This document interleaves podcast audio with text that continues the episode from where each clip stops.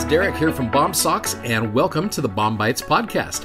Hey, if you're new to Bomb Bites, it's a service from our company, Bomb Socks, to help be a resource to use. You're studying along with the Come Follow Me curriculum for the Church of Jesus Christ of Latter-day Saints. Hope you enjoy today's episode. Okay, my friends, so you remember back in twenty eighteen, President Nelson gave a wonderful youth devotional calling all of the youth of the church to the youth battalion to be able to gather Israel. He said something kind of cool with this that I think goes really well with this week. My dear extraordinary youth, you were sent to earth at this precise time, the most crucial time in the history of the world, to help gather Israel. There is nothing happening on this earth right now that is more important than that. There is nothing of greater consequence, absolutely nothing. This gathering should mean everything to you. This is the mission for which you were sent to earth. My dear young brothers and sisters, these surely are the latter days, and the Lord is hastening his work to gather Israel. That gathering is the most important thing taking place on earth today. Nothing else compares in magnitude, nothing else compares in importance, nothing else compares in majesty. And if you choose to, if you want to, you can be a big part of it. You can be a big part of something big, something grand, something majestic. So many people out there want to be involved in big causes.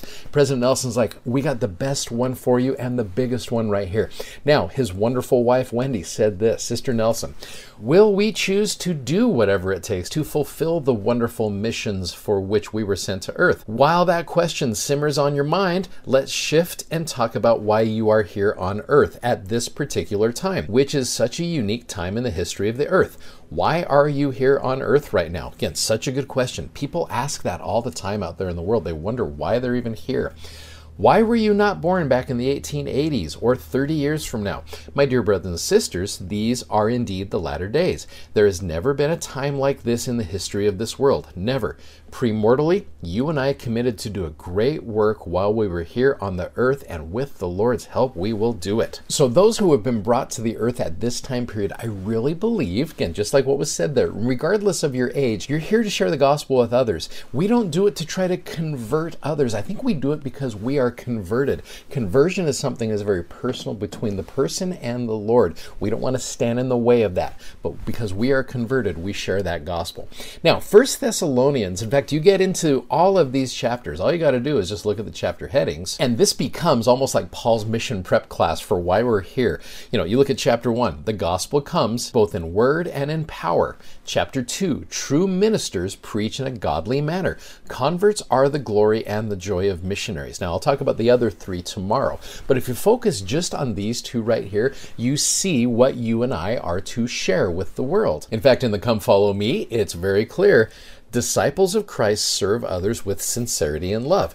In First Thessalonians, Paul's words reveal both the concern and the joy of someone who has given himself wholly to serving God's children, especially in the first two chapters of First Thessalonians. You will find words and phrases that describe the attitudes and actions of a disciple of the Lord. For example, what do you learn from, and there's a couple things we'll talk about from here, First Thessalonians one, five through eight, and then chapter two, one through thirteen, about serving the Lord. Think about your own opportunities to serve God and His children. What do you find in these chapters that inspires you to improve your service? Consider asking yourself questions based on what you find, such as, am I an example of the things I know? Now, you go to First Thessalonians one, verse number seven, and it says, so that you were ensamples or examples to all that believe in Macedonia and Achaia. Really, it's to all the world. And I love the way this continues in verse number eight.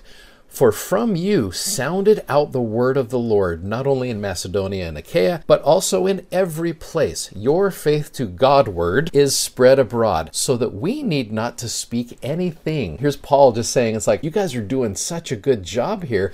I don't even know if you really need me. So when I think about this phrase, so that we need not to speak anything, sometimes we take the full brunt of responsibility on ourselves when we are sharing the gospel. We think we need to know this many scriptures, and we need to be able to have this skill and this skill and this skill. Several years ago, Dieter F. Uchtdorf, and Elder Uchtdorf has talked about this many times. He gave a First Presidency message called A Word for the Hesitant Missionary. And I think all of us fall into that at certain times. You're hesitant. You're like, ugh, I don't know if I can do this. I love this statement. And again, he said this many times. A favorite saying of mine, often attributed to Saint Francis of Assisi, reads, preach the gospel at all times, and if necessary, use words. Implicit in this saying is the understanding that often the most powerful sermons sins are unspoken. When we have integrity and live consistently by our standards, people notice. When we radiate joy and happiness, they notice even more. Again, this idea of radiating joy and happiness, all you got to do is go over to chapter two, and I love the way Paul describes the way he has worked with the Thessalonians. Verse seven, we were gentle among you, even as a nurse cherisheth her children. So being affectionately desirous of you, we were willing to have imparted unto you, not the gospel of God only, but also our own souls, because you were dear unto us. Now, the New Living Translation, one of my favorites, says, we loved you so much that we shared with you not only God's good news, but our own lives too. So as you're going through this and you're sharing the gospel, don't be afraid to just share the happiness that the gospel has brought to you. And if the gospel has not brought you that happiness, then maybe there's some things we need to look at. Many of you know Sister Patricia Holland just passed away this last summer, but Sister Holland gave a wonderful talk back in January. She and Elder Holland, wonderful talk to the young single adults of the church. The talk is called A Future Filled with Hope. Now, the message we share is one thing. How we share it is another thing. Now, Sister Holland said this. She says, it was, as someone once said, and she was talking about her own views of the gospel when she was younger, the reason people do not join with you Christians is because you wear your religion like a headache, like a crown of thorns. There is only one person who has had to bear that crown of thorns, and he did it so we might live joyfully, abundantly, and peacefully, and not despairingly. So I love the way Paul talks to the Thessalonian saints here in these first couple chapters and just reminding them, look, how you share the gospel, how you share that joy is a big thing. So make sure that gospel is within you, and then as you do it, let your countenances do some amazing things in teaching. The Holy Ghost is really good at what he does. He's so good, he's the best at it. Let him do the work as you have that gospel within you, and then you share it with other people. I love how that message is brought up in these first couple chapters, and tomorrow we'll talk about the other three, and there's some great things in here to help missionaries share the gospel with the world.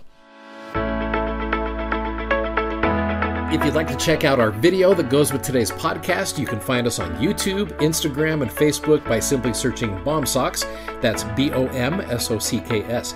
And be sure to check out our amazingly comfortable gospel-themed socks at bomb socks dot com. Thanks for listening, and hope you'll join us again for more episodes of Bomb Bites. Godspeed, and have a great day.